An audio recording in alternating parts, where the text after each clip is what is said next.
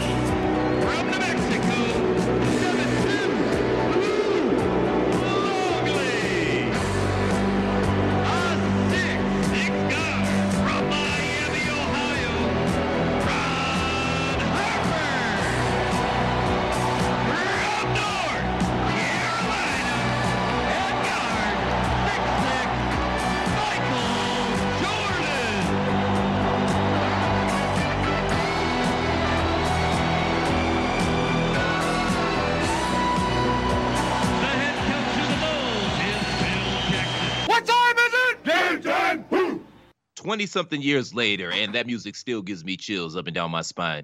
Greetings and salutations, ladies and gentlemen. Welcome to Pod is War Special Edition. I'm Mr. Velvet Pipes Christopher Platt, along with the Commissioner PC Tunney, and we are here to break down episodes one and two of The Last Dance, the ESPN 30 for 30 documentary that premiered last evening, chronicling the final season of the Chicago Bulls, led by Phil Jackson, Scottie Pippen, Dennis Rodman, and of course, Michael Jeffrey Jordan. We're going to make a thing out of this. We're going to come back every Monday and we're going to review the episodes that they showed the previous evening, give our thoughts, opinions, and analysis because, hell, it's the closest thing we got going on to sports right now. So, Mr. Tunney, how are you, sir? I'm doing well. I'm I'm thrilled to be talking about this. I have the same sentiments as you do, and it's funny. Only one of those people you listed that we're talking about from the Bulls we mentioned in three names, right? I mean, there's Michael Jeffrey Jordan, there's Kobe Bean Bryant. Around here, there's Brett Lorenzo Favre. Um, so you got to be special to be called. You have your middle name thrown out there when people talk about you. But I'm I'm thrilled. I watched it this morning. Um, you and I are huge NBA fans. You and I are the same age. We were the same. We, we grew. We were in the middle of high school when Jordan was just going crazy, coming out of grade school too. So it was just an amazing time as we were growing up as trying to be basketball players ourselves.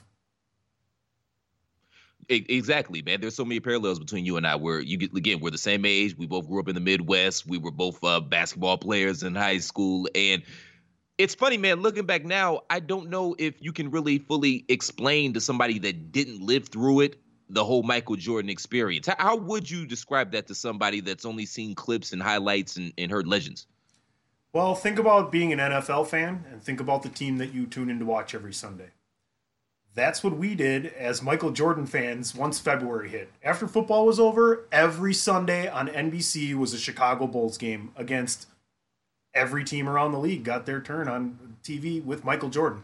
The only time I rooted against them is I was a David Robinson fan when they played the Spurs, but they probably whooped their ass back in the day too. But you know, you just look forward to him going to play. It was funny. One of the clips in the in the show was two little kids, and they're like at the game, and they it's Christmas, and they go, "How did you get the tickets?" And they go, "We got them for Christmas. Our parents said." We can have presents under the tree or go to a Bulls game and see Michael Jordan, and we chose the Bulls game. So there you go. These kids chose Jordan over presents. You know what Mm-hmm. I mean? And that that was just a one time thing. I mean, obviously it was a lifetime experience that they're probably still talking about, and they got on the documentary, so good for them. But but that's just yeah. I mean, Jordan was the man. The only thing that I could possibly compare it to is because you know we came of the the Jordan era. You know, our uncles and, and fathers, Dr. J was their man. That was their Jordan. I, I think that's really the only apt comparison I could make. As far as a basketball player goes, yeah, possibly you could kind of see the, how that there was such a following for such a spectacular player like that. But I think Michael Wilbon said it best. I don't know if it was in this episode. I think it was, and it was part of the previews for it. Once Jordan had won that fifth championship, there was no one else like him, except you have to go back to Babe Ruth and Muhammad Ali. Like he, they they show the part of I think episode one here. They go to France, and it's all about Jordan. Everywhere he went, it was all about Jordan, right? Like they went and played. The Dream Team went and played, and I don't know if this is gonna they're gonna flash back to that or not, but I think they beat guys by 50, and these guys would pose for pictures and ask for autographs after they got their ass kicked by the U.S. team, and it was all for Jordan. Touche, touche. That was weird to watch that. Yeah, they beat their ass by 50 and then they're shaking hands and getting autographs and having everybody sign their jerseys and whatnot. Yeah, it was a it was a spectacle, man. It was like the Beatles were in town. and that's like it was everywhere he went, no matter what it was. It's crazy. I mean, luckily the guy liked to play golf, so he could actually get out somewhere and get away from people. Because you can go to a country club where if you're not a member or you're not allowed to be there, don't matter what race, religion, or whatever you are, you're not member, you're not there. Jordan could have some solace in some place like that. But let's start from the beginning, right? Michael Jordan. This whole thing is Michael Jordan. None of this would be talked about if it wasn't Michael Jordan's team. He's the man.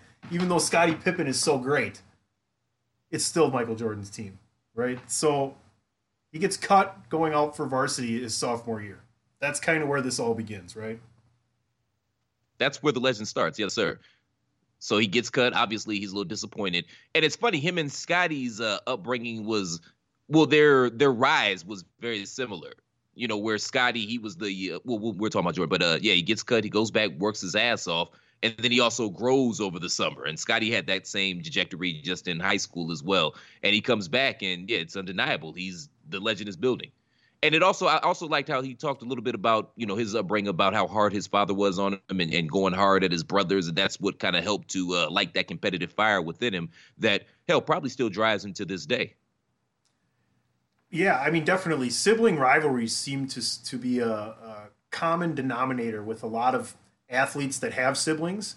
They always talk about how it pushed them to be better, right? Like Jordan got in fights with his brother. Jordan got in fights with his teammates. I'm sure that's going to be on here at some point. Him and Oh Steve, yeah, him and Steve Kerr used to go at it, and it's funny. I had two guys on my team in high school that did that too, and they were both shooting guards. I don't know, maybe it's a shooting guard thing. I, I couldn't tell you, but they, it's it's just interesting that he was so driven, and you can see that from an early age. And then once he would make the next step, everything we're about to talk about on Jordan, every time he was on a new team, everyone would say, after two weeks, we knew who the best player was. They said that his junior year in high school. They said that when he went to North Carolina. They said that when he came to the Chicago Bulls. Two weeks. That's all it took for him to work harder than you and figure out what you were doing and do it better. And he was already more skilled athletically than anyone had ever been in the history of the fucking world. yeah. And the guy that said that on his college team was James Worthy, by the way, ladies and gentlemen, who is a Hall of Fame player in his own right. Like James ain't no scrub, but for him to mm-hmm. be able to say something like that, that shows you, especially you know how athletes are, they never want to give it up to anybody. But just for him to be able to say that, that shows you the type of individual that we're dealing with. And just from a, a psychological profile, Jordan is fascinating. He, he's got to be America's most beloved sociopath. I mean, you know what I mean? I mean, he's legitimately cuckoo for cocoa puffs, but we love the guy. And to hear him in his own setting with the he got his drink and his cigars and just breaking everything down from his perspective, it's fascinating. Yeah, he's he's polarizing. People listen when he talks. It, it goes back to when he goes around the world and people follow him. You know, he's like the Beatles. He's the sports. He's the Beatles of sports, if you will. Tiger Woods kind of has the same thing now, right? Uh, LeBron James, just globally polarizing. But it's funny you mentioned the people he had at North Carolina, right? So he leaves high school, he's hugely recruited, he goes to North Carolina, one of the best programs, one of the best coaches, and not only Dean Smith is there, but it's Roy Williams, right? And it's an older James Worthy who he gets to learn from all these people who are all Hall of Famers in, in and of themselves. So it's not like once he left high school, he didn't he he had a pretty good place to learn and become Michael Jordan, if you will, after he made that shot. Before that, he was just Mike Jordan. just Mike Jordan, country bumpkin from North Carolina, probably walked around campus barefoot. but Dean Smith had one of the lines of the of the whole of both episodes. I thought when they talked about well, I don't even know if he said, but he talked about how Jordan came to him after his junior year and was set to come back to school and Dean told him, "No, you you know, you there's no more you can learn here. It's time for you to go to the next level." How many college coaches would do that for one of their players? You know what I mean? Like he legitimately had Jordan's best interest in mind. You don't see that a lot with college coaches. I guess that's why Dean Smith is so revered, though, because from all accounts, he was a really good dude it, Dean Smith never wanted anybody to average 20 points a game, and he knew if Jordan came back, he was going to average 60 a game in college. So he sent him off to the NBA. could you imagine That's how many funny. points? That, could you imagine if he would have let the let the you know put push full let him go full throttle in college his senior year, and he came back? Do you know, imagine how many points Jordan would have scored that year? That's a kind of an old saying or old joke in basketball. They said the only person that was ever able to stop Jordan was Dean Smith. right. Exactly. Exactly. So he goes to the Bulls, and it's funny the whole draft thing, right? And now we get to see the unbelievable dysfunction of the two Jerrys running the Chicago Bulls, right? Um, Reinsdorf, the owner, correct, and Krause, the general manager. Mm-hmm. Now, Reinsdorf prefaces hiring Krause with no one liked him. Like, oh, great start. great start. I want a general manager that no one likes so that he can't ever work with anybody. That's perfect. Excellent. Love the logic there. Listen, there's going to be a lot of logic, if you will, in air quotes, folks, as we head down the Chicago Bulls management thinking as we go over these first two episodes. And so it's Hakeem Olajuwon, it's Sam Bowie, it's Michael Jordan they Bulls have the third pick. Portland's in front of them, and Houston's in front of them. Everyone knows that Olajuwon is going to Houston, and at this time, it's 1984, the 1984 draft. Yeah. You needed a center. A center won you championships in the NBA, right? Even Magic Johnson was winning with uh, Kareem Abdul-Jabbar. Dr. J was winning with Darryl Dawkins. Larry Bird was winning with Robert Parish. So you had to have a center, right? And Ewing is coming out next year, right? I believe the next year. Ewing had one more year in college yeah. after Jordan left. So they're thinking, boy, oh boy, if Jordan was seven feet, we would have loved it, but we took him anyway, third. And that's kind of what they said, too, publicly. So I've told you this story, and I'll shut up and, and, and you can give your thoughts on that whole draft situation. But I, I think I've even told you this, and this is my most favorite story, and I'm wondering if it's not true because I think they should have been in the documentary. Is before the draft, Bob Knight had already had Jordan in for workouts for the Olympic team, which was going to be that summer, which Jordan dominated. And he knew how good Jordan was. So Jack Ramsay, a friend of his who ran Portland, called Bob Knight and said, What should I do? I got Clyde Drexler. I need a center, right? And Bob Knight goes, Well, then play him at center. Draft Jordan and play him at center. There you go. Yeah, high praise. Yeah. High praise. And that that was my other uh, line of the night as well in that documentary. They interviewed Bobby Knight talking about that time that he was playing for the Olympics in '84 that summer, and Bobby Knight literally said he is the best basketball player I've ever seen, and. If that's Bobby Knight saying it. He's another cuckoo for Cocoa Puffs guy, but who knows basketball better than Bobby Knight? So for him to say something about that, about a guy that's never even stepped on a pro court, that lets you know, or that should have let you know what we were dealing with here. Yeah, I mean, getting a compliment unprovoked from Bob Knight is, you know, like hearing the pulp, it's like hearing the Pope fart or something like that. I mean, it just doesn't happen. so, I, you know, it's I funny. bet he loved him too, because. All right, I, I said pre-show that I would say one negative thing, and I don't know if this is negative or not, but it's the same thing that I said about the Ric Flair documentary. And we'll get back into the flow of the documentary and keep talking about and commenting on the rest of it. But I knew all of this already now, is that maybe because I'm super NBA fan and I was a super Jordan fan back in the day? I can even text you a picture from when I was like 13. I have a Michael Jordan shirt on. I have a Chicago Bulls hat with the leather brim. And I also have uh, Chicago Bulls Zubaz on. So I'll put that up on Twitter for all you folks, okay? I'll put that up on Twitter. But that's how big of a Jordan fan I was. But I knew all this already. Like the Ric Flair documentary. I thought it was really well done, but like I already knew all this. I'm waiting for stuff that I don't know, and I haven't heard any of it yet, Platt. That's my one gripe. That's fair, because yeah, a lot of this stuff I already knew as well. Uh, the parts that I did find most amusing, I like the Dean Smith comment, the Bobby Knight comment, and the um, just Jordan telling his story in his own words. I think that's the big thing because he's been a bit of a recluse the past few years. He hasn't really sat down and, and done a lot of interviews. So just getting his take on things and his just getting inside of the mind of a madman or or a genius, which you know there's a thin line right there. That's the fascinating part for me. And you know some of the funnier moments, like the the story that he told about his rookie year in Peoria, Illinois, birthplace of Amber, and literally the whole team's snorting coke, getting high, messing with hookers, and he just turns right back around and says, "Yeah, I'm I'm good. Yeah, y'all have fun. No wonder you suck." When Michael Jordan came to the Bulls, they were known as the uh, traveling cocaine circus. That was in the documentary, and Jordan just laughs and slaps his knee, and he tells that story where he was knocking on doors to find everybody, and when he found the room they were in, everyone went, shh, and he goes, "It's MJ," and they're like, "Oh, it's the rookie. Let him in." And Jordan goes, "Yep." There were lines over here. There were your pot smokers over here, and your women were over here. And I took one look around and thought, if this place gets raided, everybody's getting busted. And he got out of there. You know, I, I, I, I believe him when I, he was so unbelievably determined to be a winner and to be the best basketball player of all time that I believe that he wasn't really looking for trouble like that. Now, I know he had his fair share of women along the way, uh, from what I've heard, allegedly. Um, but as far as the drugs and everything else, I don't think that was really him. Nah, that wasn't his bag. He even says in the doc at the time, he he says I I didn't drink at the time. Like he just you're you're right. He he was singular focused on singularly focused on being the best he possibly could be, and he didn't really have time for any of that stuff. He just had tunnel tunnel vision, which there is something that we could all learn from that. That just that that singular focus to be the best at whatever it is that you're doing. And you see how far it got him.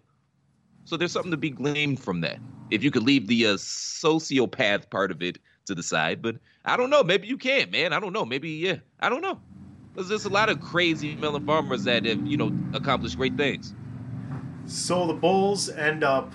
Um, they, they were down in a game, and, and everybody started to get their heads down. This was his rookie year, and Jordan brings them back, and he scores like twenty some points in the fourth quarter, and they finally realized that they needed to get a better team around him, right? And and the guys that were there needed to step up, and and it was they were going to have to perform or they're going to feel the wrath of Michael Jordan, which I'm sure we're going to see even more in these following episodes. I know this is just the beginning.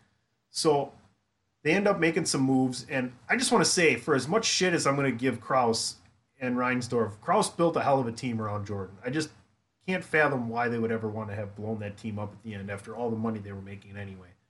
But let's go Look back. Let's go back. We got to go back.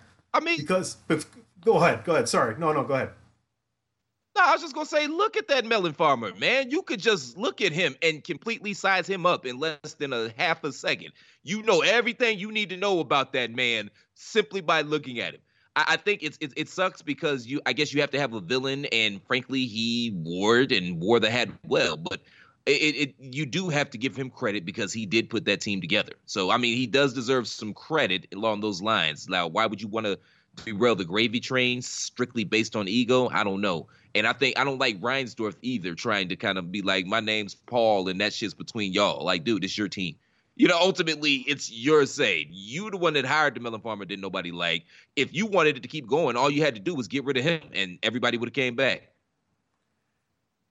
Very true, and I'm sure we're going to talk a lot about that as we get towards the. I, I, I mean, that's going to be that's probably going to be the final discussion of this five part series we're doing on the ten part piece, Last Dance um, the Chicago Bulls 98 season. I want to go back to the second season, I think it is now. And Jordan hurts his foot like third game of the season, right? He breaks the top of his foot. And it's a it's a spot where there's not a lot of blood flow and it's kind of a bone that really transfers a lot of weight back and forth, especially if you're a basketball player. Like that's kind of how the foot moves with the calf and all that distribution back and forth. That's where the transfer is. It's the top of the foot. You know what I'm saying? Uh, I mean, the Achilles is there and everything else, but the brevity is on the top. So it's like he's out now, and it's a questionable injury. So we're coming back towards the end of the season, and they're awful, right? They haven't won barely any games. It, but it's one of those years in the East where a team with maybe only 30 wins could even make the playoffs, right? So they have Jordan on a time restriction. He can play 14 minutes. He plays seven minutes a half. So they get going, and uh, they end up getting into a game where if they win, they're probably going to make the playoffs. And what does he do? He plays them like 14 minutes in a row, and he's got them up a ton of points. But then there's 30 seconds left, and he has to pull them out, or he's going to get fired. Right?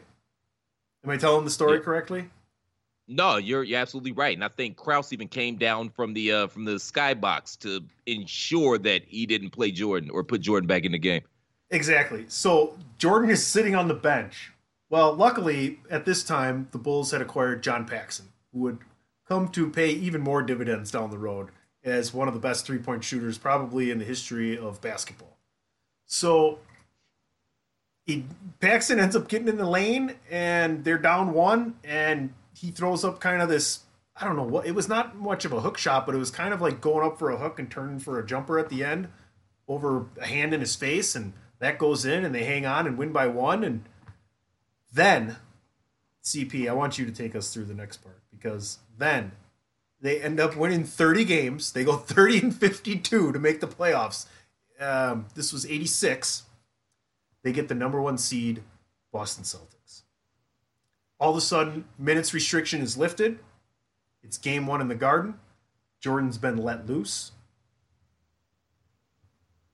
And one thing that Jordan kept pointing to or alluding to is that they were trying maybe possibly to tank and not make the playoffs that season so they could get a higher draft pick, which probably that's the best move. I mean, you know, it's a team barely won 30 games, barely made the playoffs as an AC. From an organization, organizational standpoint, that probably would have been the best move to just shut him down for the entire season, rebuild, and try to get a pick. But he goes head up, heads up against the Boston Celtics in 1986.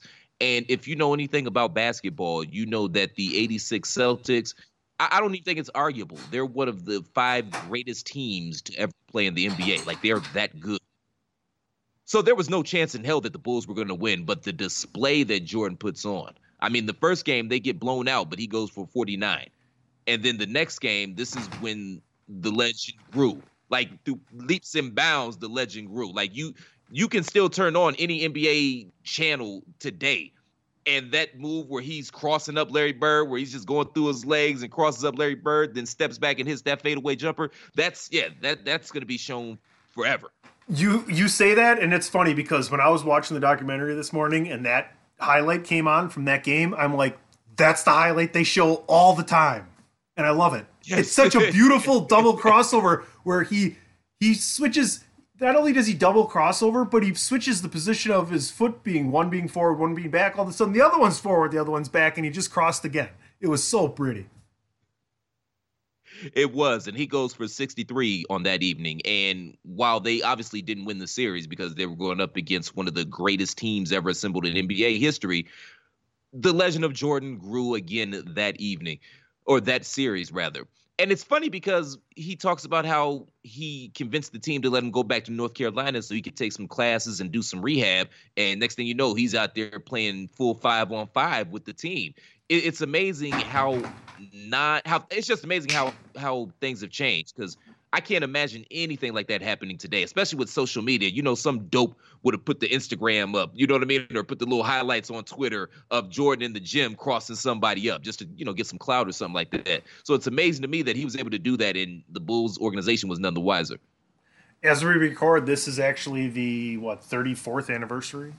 It actually happened on Sunday, April 20th, 1986, nice. and I, I remember that day Yes, I was not even five years old yet, but I remember that day. I remember being a Michael Jordan fan And I remember my dad had a softball game that night, and we watched the game, and the Bulls lost, but we would always argue about who was the best player in the NBA. And I was like, Michael Jordan's the best. And my dad's like, Larry the Bird's the best. If it isn't Magic Johnson, I'm like, whatever, you're old. So then I remember like we had to go, and the game wasn't over. You know, it went to overtime, didn't it? I think it did. Yes, sir. Yes, and it did. We're listening to the game end in the car, and uh, I'm like, he's like, he's like, the Celtics won. They're still the best, and they ended up winning the championship that year. And I go, yeah, but Jordan's the best player in the NBA. 63. He's like, yeah, maybe. exactly. Exactly. And what did Larry Bird say? He, God was disguised as Michael Jordan that day. Yeah. Another Literally. bad I think, farmer. I think Yeah. that's the exact quote. And Larry Bird was the MVP that season, and they won the title that year. And if I'm not mistaken, I think they lost two games at home that whole season. Yeah, they were really good. I think They they, were were dominant. s- They were 67 and 15. The Bucks were second that year in the East, and they were 10 games behind them with 57 wins. So it was one of the 86 Celtics are one of the all-time great teams. If you're gonna pick, if you weren't gonna pick a Bill Russell Celtics team to be an all-time great Celtics team, that's probably the other one you would pick would be the 86 Celtics because not only did they have Dennis Johnson, Danny Ainge, uh, a, a Larry Bird who could still move, uh, Kevin McHale who was in good. You know, Bird's back went out and you know putting in a driveway. I mean, shit, dude, how much money did you have? Fucking have have someone put in a fucking driveway for you. That's a true story. Yeah, but And he's a hick it- from French Lick. What you well, expect? Yeah, I know. his feud with his feud with Woody Harrelson on Cheers is awesome. If you ever get a chance, go back and watch the episode where Kevin McHale is on. It's unbelievable. So, you know, and Robert Parish, who's a Hall of Fame center. And then you had Bill Walton off the bench who could still move at the time. Like and in that game, Bill Walton ended up yelling at Danny Ainge because he had to guard him. And what's funny is the day before, in between games one and two, Danny Ainge and Michael Jordan went and played golf. Chris, So I don't want to hear anybody say anything about today's players and how they're too chummy and they're too friendly. I don't want to hear any of that. so Danny the Ainge, goat himself, yes, yeah, go ahead. the goat himself, was out playing golf the day before a playoff game against the guy that was going to be guarding him that next day in the playoff game. So I don't want to hear anything about these new players. All right. Here's what's funny though, and they always, I always heard that, like Jordan and Lawrence Taylor were kind of the same in the fact that if they didn't like you, I mean, no, no, if if they didn't have a reason to not like you or a reason to get extra motivated to play you, they made one up. And maybe Jordan let Danny Ainge win that day because Ainge won and said, "Yeah, I took some money from him that day, but maybe that wasn't the best thing." And he smiled and laughed, and they cut to Jordan putting up 63. So maybe Jordan purposely lost that day to piss himself off and give him some extra motivation. Like you say, that's the kind of crazy Michael Jordan was. he was also a shitty golfer, so I don't know if he let anybody do anything, but it, it sure didn't work to Danny Ainge's benefit. We can Is- say that. Is that why he was such good friends with Charles Barkley? So he'd have always someone to beat on the golf course. That's a good point. Touche. Plus, Charles is probably the only dude that could match him or almost match him dollar for dollar and not worry about going broke. Yeah. Antoine Walker. Like, oh yeah, ooh, yeah. Charles, Yeah, Char- too soon, Char- Charles was smart enough to get that sponsorship money that lasts a while.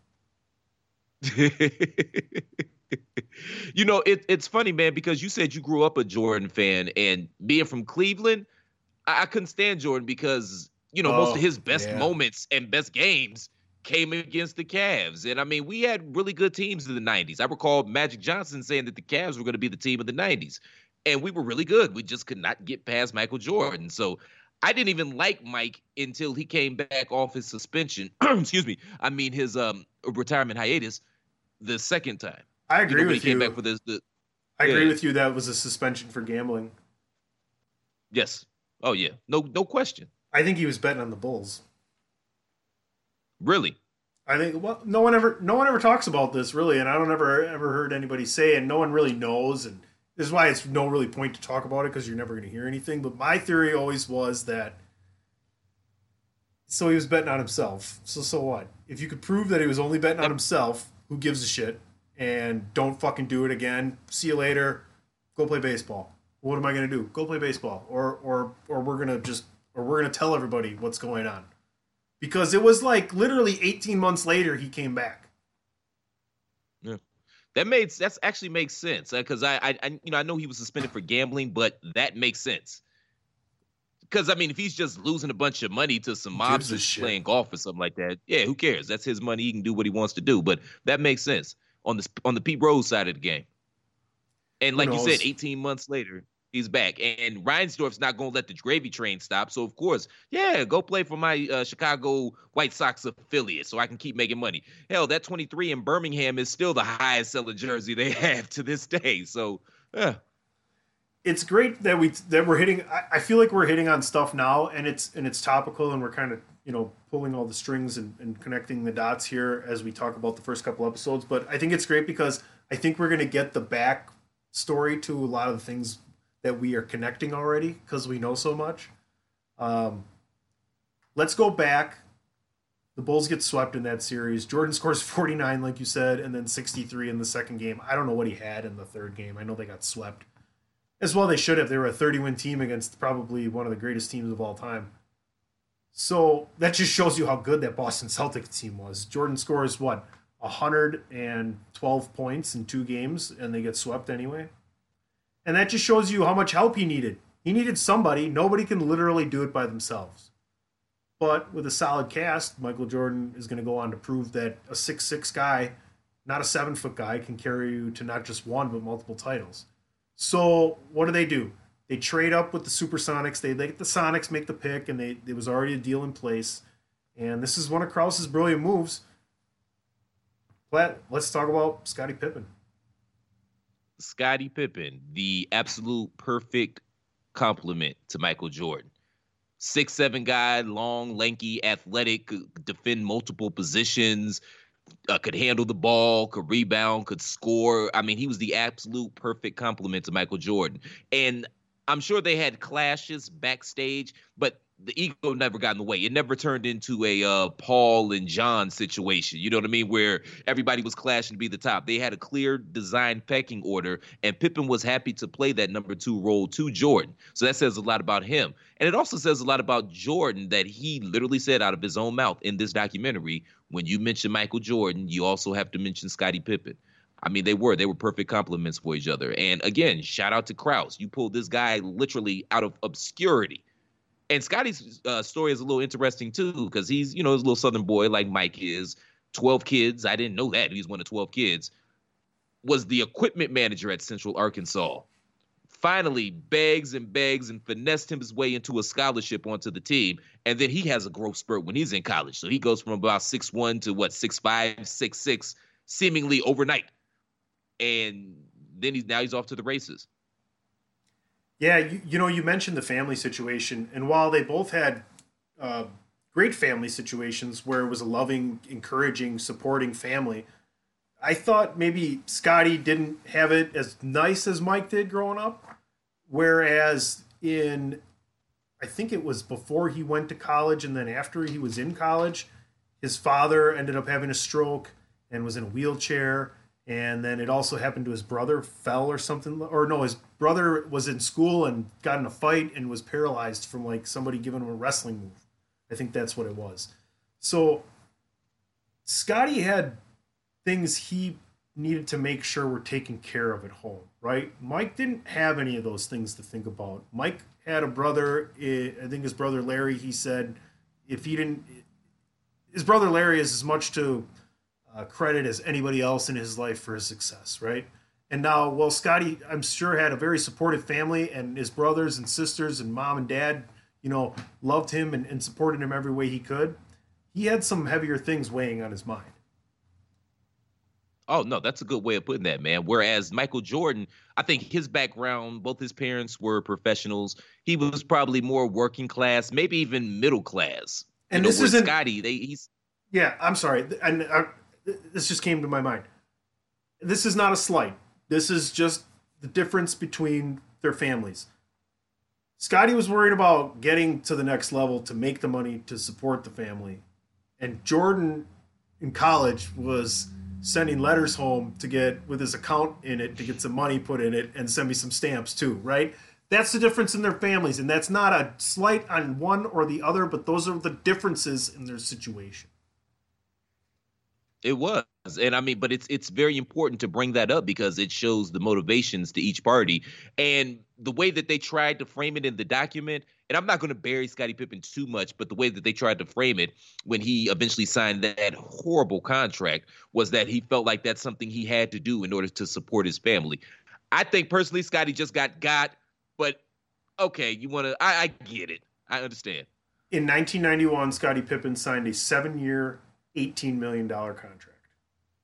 I believe that is maybe slightly above the league minimum now, but don't do that to yourself and compare that because with what just happened recently, where the wages skyrocketed a few years ago for, for the players and not undeservedly, uh, is the main difference. But it was bad because there was a big uptick in money happening for the players like two, three years after that. And that's because Jordan took off and won championships, and the NBA made more money, and the players made more money. Jordan very much Tiger Woods the salaries for the NBA players, right? That's when it started to happen. While, while Larry and, and Magic are the cornerstones of the NBA actually being the NBA and actually making money and actually being seen on television, like the NBA before Magic and, and Larry was not the NBA you know now. Games weren't live. They were tape delayed, and they were shown at like 11 p.m. at night on a Saturday, right? The NBA was not popular. But through Magic and Larry, and then into Jordan doing that, yeah, Scottie, he kind of screwed himself in solidifying it, but he ended up getting a little money from Houston, I believe, down the road. He did. It, it came full circle, and that's another thing that I have to take Ryan Reinsdorf to task on again because he's in the documentary trying to play dumb. Well, I told him it was a horrible deal to sign. Again, man, you're the owner. Yeah, come on, man. You're the owner. If you if you wanted to make good, you could have made good. You know, you know, you fleeced that poor country boy. Y'all know what it is. Don't try to act all innocent now and put it all on the dead man. Yeah, he was 122nd in the league going. He was 122nd highest paid player in the league going into that final season, the Last Dance season, 97 98. And that's laughable because let's play this game real quick with Scottie Pippen before we go back to him coming out of college and going to the NBA.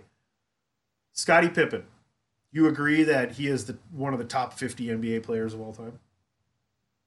Oh, most definitely. Is Scottie Pippen a top 40 NBA player all time?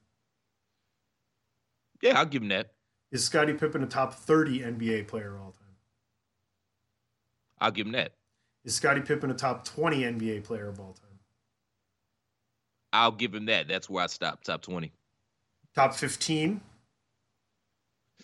You can make an argument. I wouldn't go top 15, but you can certainly make an argument.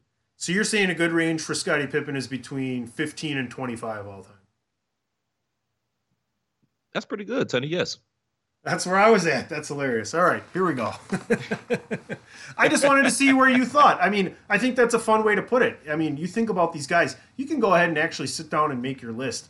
And the top five is going to be pretty much the same for almost everybody, it, it, rotating maybe six or seven people. But think about guys like Scottie Pippen, et cetera, et cetera, like a Karl Malone or a John Stockton or Tim Duncan, or where would you put them all time, right? Think about that when you think about all time NBA players.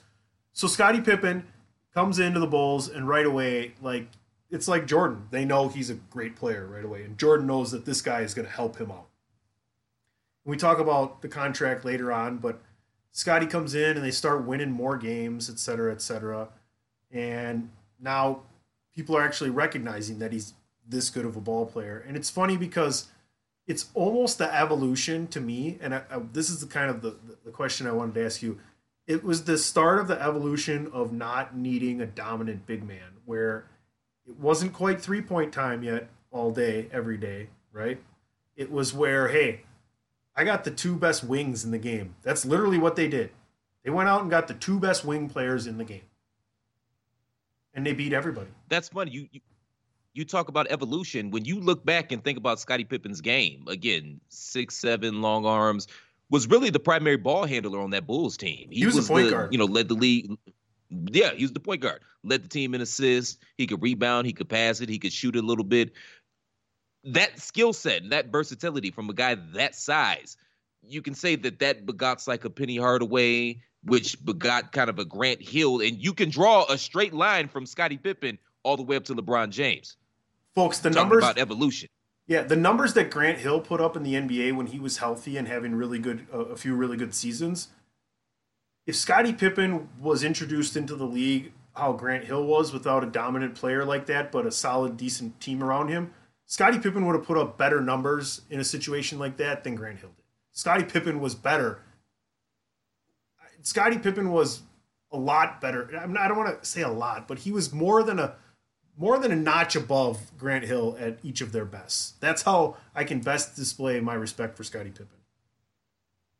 That that's fair. I'm, I'm it, it's Grant is one of the the great what ifs because he started having those injuries and it was pretty much down, downhill after that. That's a great what if.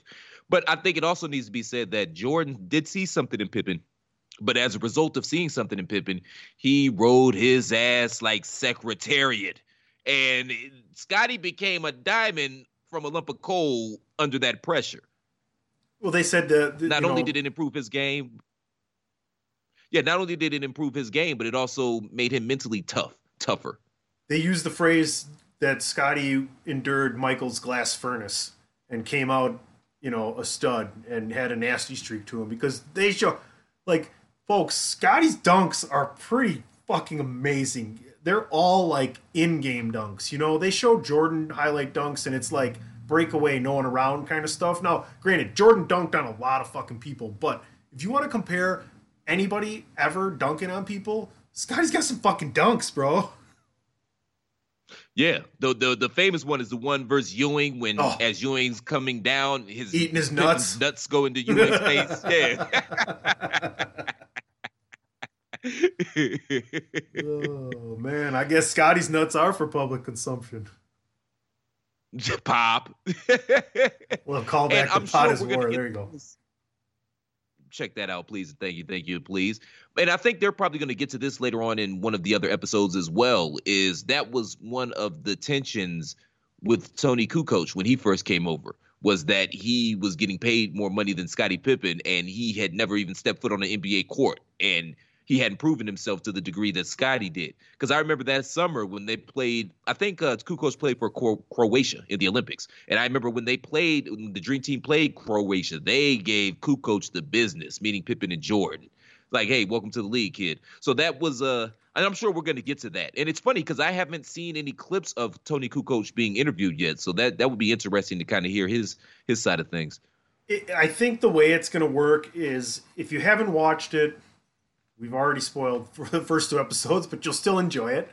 Um, what they're doing is, I think, you know, episode one they they interwove Jordan's beginning and entrance into the league, Jordan's kind of story it, with the Bulls into '98, and then the second one they did Pippen the same way, and all the main characters are involved there. There's a lot of people that are interviewed, but it's the stories about Jordan, the stories about Pippen. The story's always about 98, but they flash back sometimes to kind of reference what's going on now. So I think the next episode is definitely Dennis Rodman, episode three. And I'll bet the dollars to donuts episode four is going to be the Pistons. And that kind of correlates because Rodman beat the Bulls up, man. He beat them up with Laimbeer, and they won them championships. And next thing you know, he's on the Bulls uh, so many years later. And that's kind of the story I think they're going to tell next. And that's a great story to tell. But we haven't made it to them being in the championship yet. We're kind of in those years that are preceding them going up against Detroit, I would believe. That would be 89 and 90 when they won those championships. So I'm looking forward to that. That's for sure. I bet we'll get to Kukoc as we see Jordan go off to baseball and Pippen take over the team and things of that nature. But we haven't made it to them making the championship, the first one yet against the Lakers. So I don't know. What else are you expecting from this series? Because I, I feel like that's kind of how the format's going to go.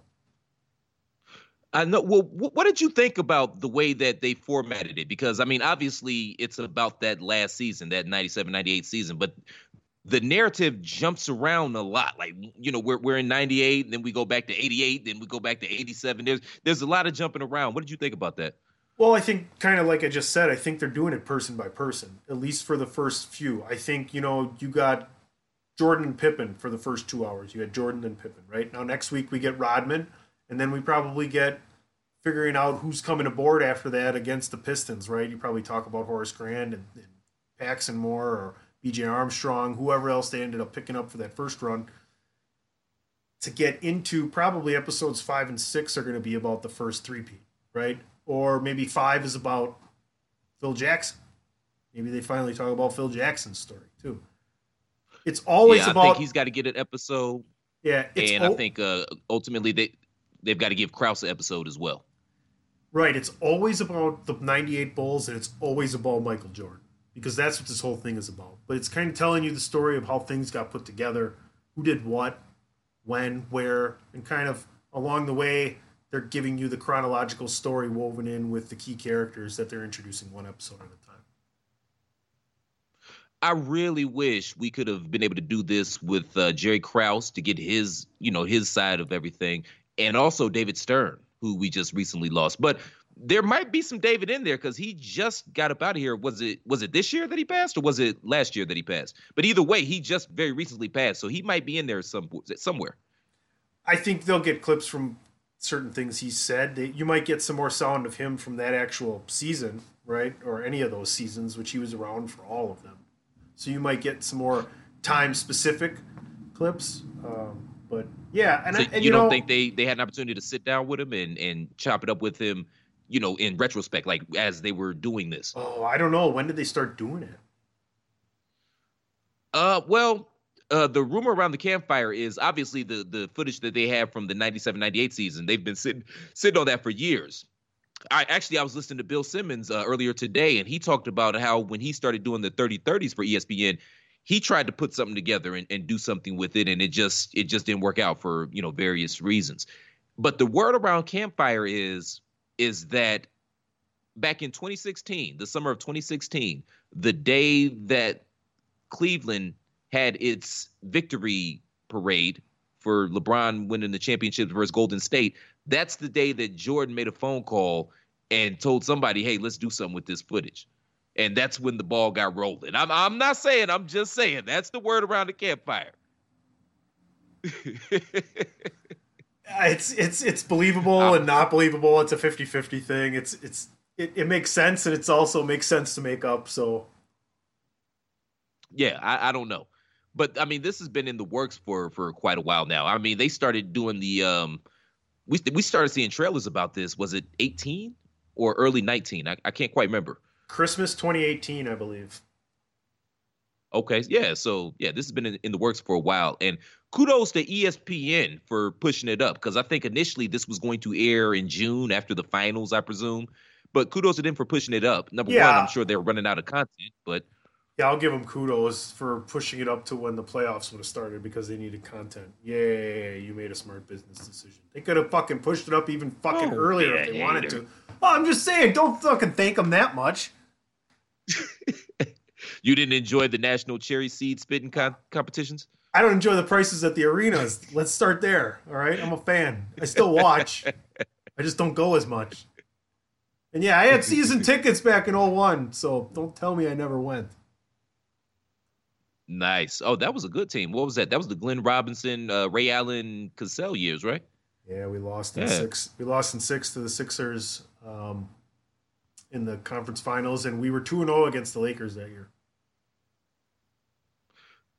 Ooh, yeah, because you, you, were going to beat that Laker team that year, the team that lost one game in the entire postseason. Okay, cool. Man, we had With no big man. We had plenty of big guys that could go in and hack a Shaq. We did. We had Ervin Johnson. We had Joel Przybyla. Przybyla played great against Shaq. Mm-hmm. I mean, you had a talented Ray Allen. You had Sam Cassell, who was probably going to be the best player in the series. That alien-looking motherfucker. Glenn Robinson was at his Glenn Robinson was at his peak, hitting jump shots, not turning the ball over, bringing it up the court, just kind of making blocks off the uh, off the ball. You had plenty of really good players. That Tim Thomas was on that team. Darvin Ham. I'm not doing this with you, Tunney. I'm not doing this with you, Tunney. I'm Isn't not this, doing this with you, man. I thought this series was about the 2001 Bucks. you are not going to sit up here and try to tell me because I love that team. I, I love Ray Allen. I love Sam Cassell. For my money, Glenn Scott Robinson Williams. Might Scott be- Williams. Speak of the '98 Bulls or or the Bulls team. Scott Williams. Scott Williams is huge. Scott Williams got fucking suspended on a bullshit fucking call, and that's why we lost the next game. And then Robinson missed a fucking 12 foot jump shot in game five. Oh, dude, don't even. All right, just go ahead. Move, change the topic before this gets even worse. Yes. Yes, because we're gonna blame everything on Scott Williams. Okay, cool. Uh, so okay. No, it was up, the refs. It wasn't Scott little... Williams' fault. Oh yeah, because that that was that was the deal breaker. That that was the straw that broke the camel's back. Mm. Scott Williams didn't get his ten minutes a game and four point five points and three rebounds. Okay, cool. Anywho, so you, we we talked a little bit about some of the things that we may see coming up in this series or in this uh, documentary docu series, I guess we could call it what is the one thing that you would say that you're most looking forward to them them covering? I want to I want to know what went why Jordan retired after the 98 season. He had already lost two seasons where he could win championships, right? Like does anybody does anybody that knows half a fucking lick about basketball in the NBA think that the Rockets would have won those two titles in 94 and 95 if Jordan would have been there. No, they would have won eight motherfucking titles in a row. It, barring injury, I, I will, let's start there. Bar, series. Barring injury, right? But well, he you know, quit because he, had, he, didn't want to play for anybody other than Phil, and fine, Phil but Phil could have went coming back. Phil could have went somewhere else. They could have went somewhere else together.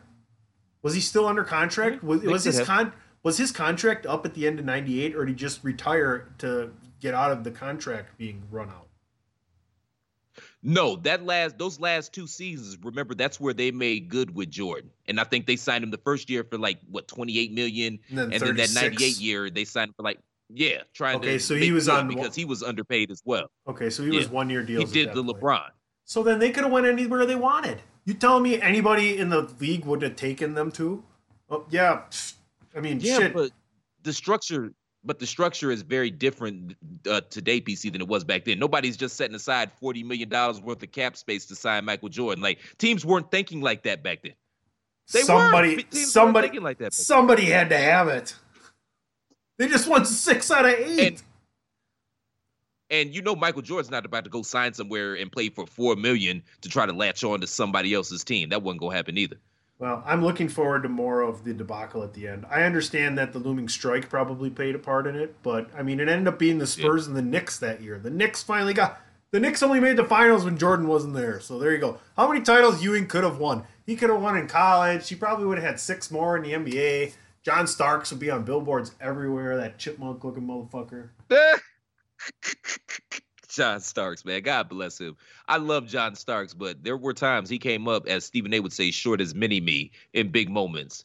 I think about that series versus Houston. You remember when he was like, what was it? He was three for 18. He didn't hit his first shot until the game was already over with like 30 seconds left. And I'll give you, I'll give you props. Houston was a really good team. I mean, back Cassell, even younger. Um, Kenny, Kenny the Jet, Hall of Famer. You had Mario Elie. You had Robert Horry. You had Otis Thorpe. Hakeem Olajuwon. Who else was on those teams? Clyde Drexler for the second one, I believe. For the second one, yeah. Uh huh. I mean, yeah, those teams were great. Rudy Tomjanovich, great coach, R.I.P. Um, I would have loved to see those two teams play because that was the that was the one thing that they never really played in the finals. I mean, yeah, Ewing, but Ewing was more of a jump shooter as opposed to a back to the back classic center. That was the one thing that they never faced in the finals. So that would have been interesting to see how what they could have done against Hakeem, who was out of his mind those two years. He he was. You got to remember how you remember how good he was those two years, man. Hakeem Olajuwon is probably the most underrated center of all time in being one of the top five or six centers of all time. I mean, that guy was unfucking believable, and he was six nine maybe. Oh, don't forget Vernon Maxwell. Don't forget Mad Max, Vernon Maxwell. Ah, and that's another one. That's a Miller Farmer crazy as Jordan's ass. So that would have been interesting for seven games too, because he's just as crazy as Mike. They would have been fighting in the parking lot and shit. Which you could do that back then. You could throw some blows and you just maybe get teed up. You're not going to be suspended for 86 games. Yeah, man. Like you would today. Oh, you know, I never really thought about the fact that we missed out on Houston and Chicago series in those years. I mean, that those matchups could have been epic. That's a team that could have possibly beaten the Bulls. Yeah, I agree with you. I agree 100%. Wow. You just blew my mind.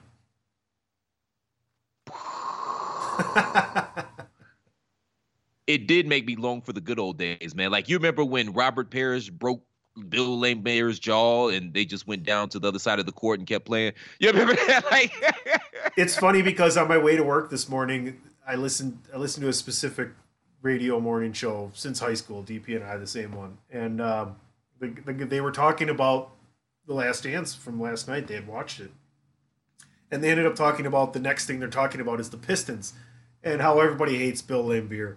And they're like, everybody hate Bill Laimbeer so much that Robert Parish once punched him twice, and they didn't even shoot a free throw. There was no call whatsoever. they just went on with the game. That's exactly what you're talking about.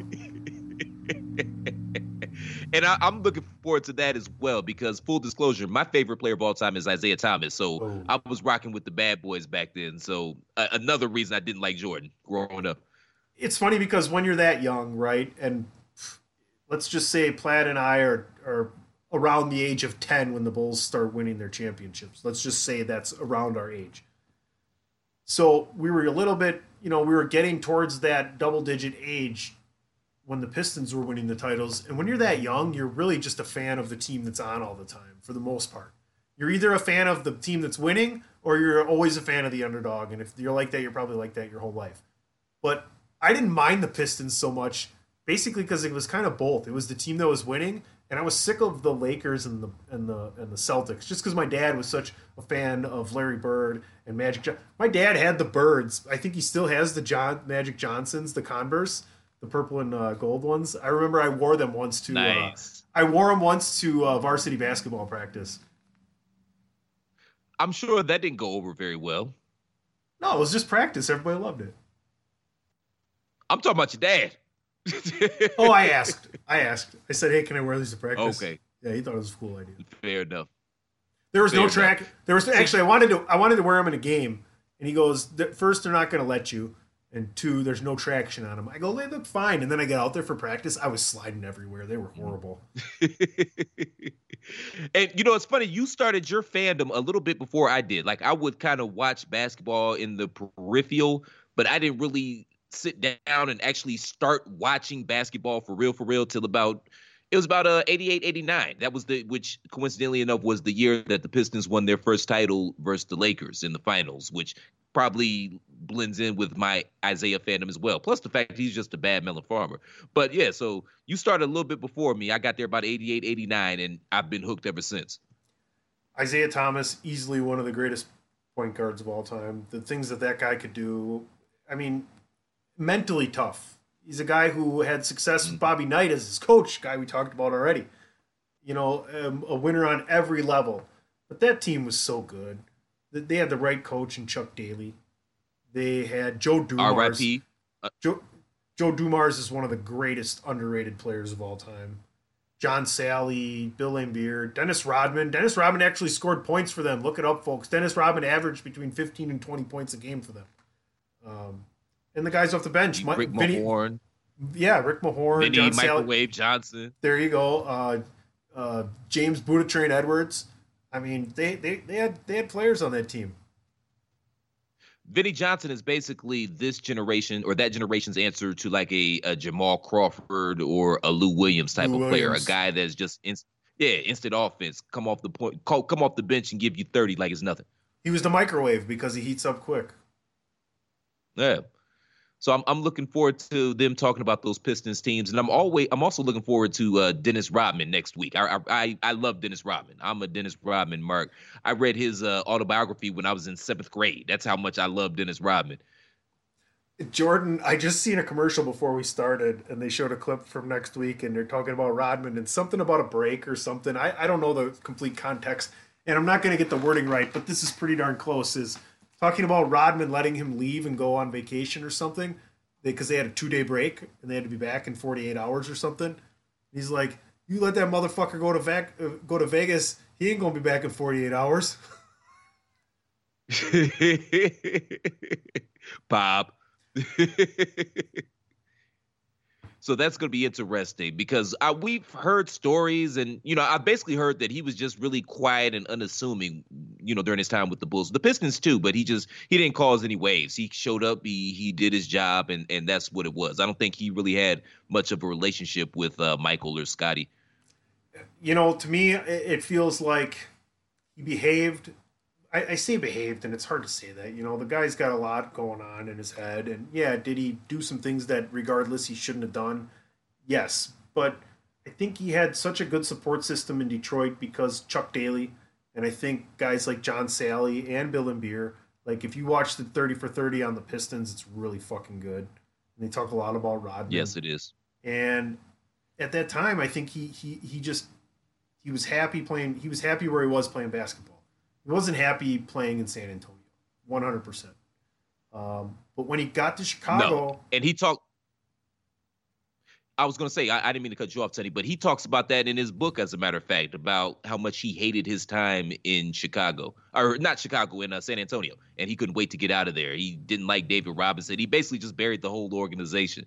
But I mean, he's another guy too, though, that came from very uh, humble beginnings. I know he spent some time homeless, and, and much like Pippen, he's a guy that hit a growth spurt later in life as well, and that's actually how he got into college. So there's a lot going on there, man. And he does also in his book talk about his love for Chuck Daly and how Chuck was basically like a, a father figure to him. So yeah, when he left that structure of the Pistons, yeah, something did kind of change in his brain. But I mean, everybody that knows Dennis loves Dennis. Like you cannot not love Dennis. He's at his core, he's a really good dude. Kim Jong Un loves Dennis. Everybody loves Dennis. Yeah, and Trump loves Dennis. I mean, hell, man, he brought peace between Korea and the United States. Man, he said he set up the peace summit. Like, what the hell? He's an international um, ambassador now. Dennis Rodman. That's where we at. And and I thought that was gonna be the strangest thing that's ever happened. But who 2020 said, hold my beer, huh? I I think the I think the most important thing we're gonna find out about Dennis Rodman's success in Chicago is that you play with a guy like Jordan, you you're gonna you're not you don't want to disappoint someone like that. You know what you're getting into. He Dennis Rodman is a smart person. Dennis Rodman is a smart man. When Dennis Rodman signed with the Chicago Bulls, Dennis Rodman knew that Dennis Rodman was going to have to show up and play basketball, or it wasn't going. To, he wasn't going to get the money he signed for, because Jordan was not going to put up with his shit. Period. End of story. There's some people that can just make you fly right, and that's that's. I think that's what we're going to find out mainly, uh, and the fact that he had a support system in Phil Jackson. As well. That's funny, man. Guess who's on my television right now? I've got ESPN on as well, dude. We got we got the same thing. Oh, so you, you I'm watching it right now. You saw him as well. Yep. Yeah, yeah, perfect. And Dennis, and we'll get to that. And you you touched on this, man. Dennis could really play. I mean, people just see him as the rebounding, you know, multicolored hair freak, but he could play. Dennis Rodman was no scrub, man. He could play basketball. He accepted that that role as defensive stopper and rebounder, which was very important. But yeah, Dennis could play. Don't get it twisted. You know some of those Bulls games where there were blowouts and shit, and he would just start throwing up three pointers and hitting them, and he's looking around like, "Oh my God, what's going on?" No, I know you can play, sir. I read your book. I know you averaged thirty and fifteen in college. Okay. Dennis Rodman next week, right here on uh, Pod is War special, Last Dance, the story of Michael Jordan and the 1998 Chicago Bulls. Uh, I can't wait to get further into the story. I can't wait to hopefully see a lot of things that I didn't haven't seen before, just audio, video, etc. Last thoughts overall on, on what we've seen and, and what's coming up here as, as we embark on this journey. I, am glad we decided to do this. Uh, this has been a very fun conversation. Yeah, man, I've had a blast, man. I hope you guys had as much fun listening to us shoot the shit as we did doing this because Tony, I always like talking basketball with you, man. We don't always agree in our basketball opinions, but I respect your opinion because you you know what the hell you're talking about, and you know, so that's that's that's what it is, man. So I appreciate that, and I'm glad they put this on, and I I can't wait to see parts three and four, man. I, I really can't. And we're gonna get into Dennis, and this is great. And it's great for us. We needed something because we're all missing anybody doing anything athletic right now. So this is this is great. One hundred percent. All right. Uh, before we get out of here, I, I'm going to let you know right now. You can find this series that we're doing, Pod is War special series on the Last Dance, Michael Jordan and the 1998 Chicago Bulls. You can find that every week, Monday night, midnight, um, 11 p.m. Central. So that's midnight, technically Tuesday on the East Coast, but you know, after Raw, Monday, midnight, uh, 11 p.m. Central, right there on the chairshot.com tonight and the next four weeks as the series progresses. It's always going to be myself and Mr. Platt. Hopefully, we can get some other people on here and talk some more. Otherwise, you know, we're just going to continue to have a blast doing this. I'm PC Tunney. You can follow me at PC Tunney. Go ahead and check out at Podcast DWI. Find both of us at Pod is War this week. We'll have some more fun with Andrew Snowflake Blaz. Uh, Bandwagon Nerds, loving that show right now, going over uh, top 50 video games of all time. So that's always a pleasure. And check that show out. Uh, check out the show tomorrow. But then next week, we're going to have an actual uh, former Sony employee uh, from the uh, the video game division come on and, and talk oh, about wow. some of that stuff. Exactly.